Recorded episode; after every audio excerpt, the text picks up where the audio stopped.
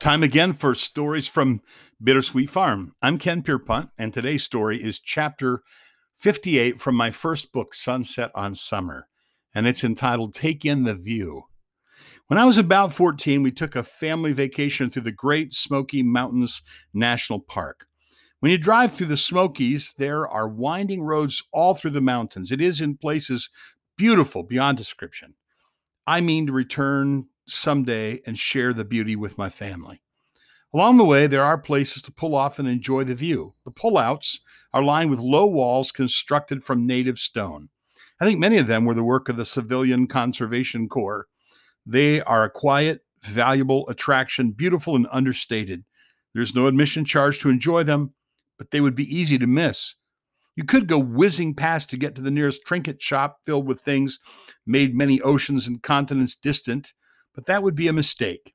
The kinds of things they sell at those shops are made cheap and quick somewhere and stamped with the name of the nearest attraction. They're not mountain crafts created by local artists who have the hills in their hearts. They're just cheap trinkets.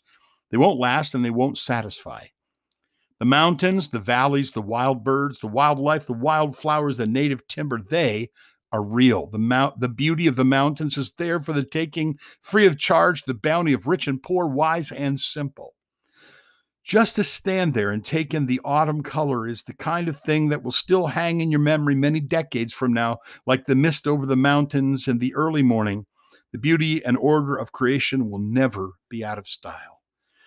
In this journey we call living, there are beautiful things to see, and there are places along the way to pull over quietly. I don't want to be the kind of person who's obsessed with gathering things so that I can't keep when there are beauties and wonders all around me. And when I'm long gone and my children and grandchildren think of me, I want them to remember me as the kind of guy that pulled over and took in the scenery whenever possible. I want them to know that I saw the beauty in each of them. I want them to learn from watching me how to see the hand of God in all the world around them.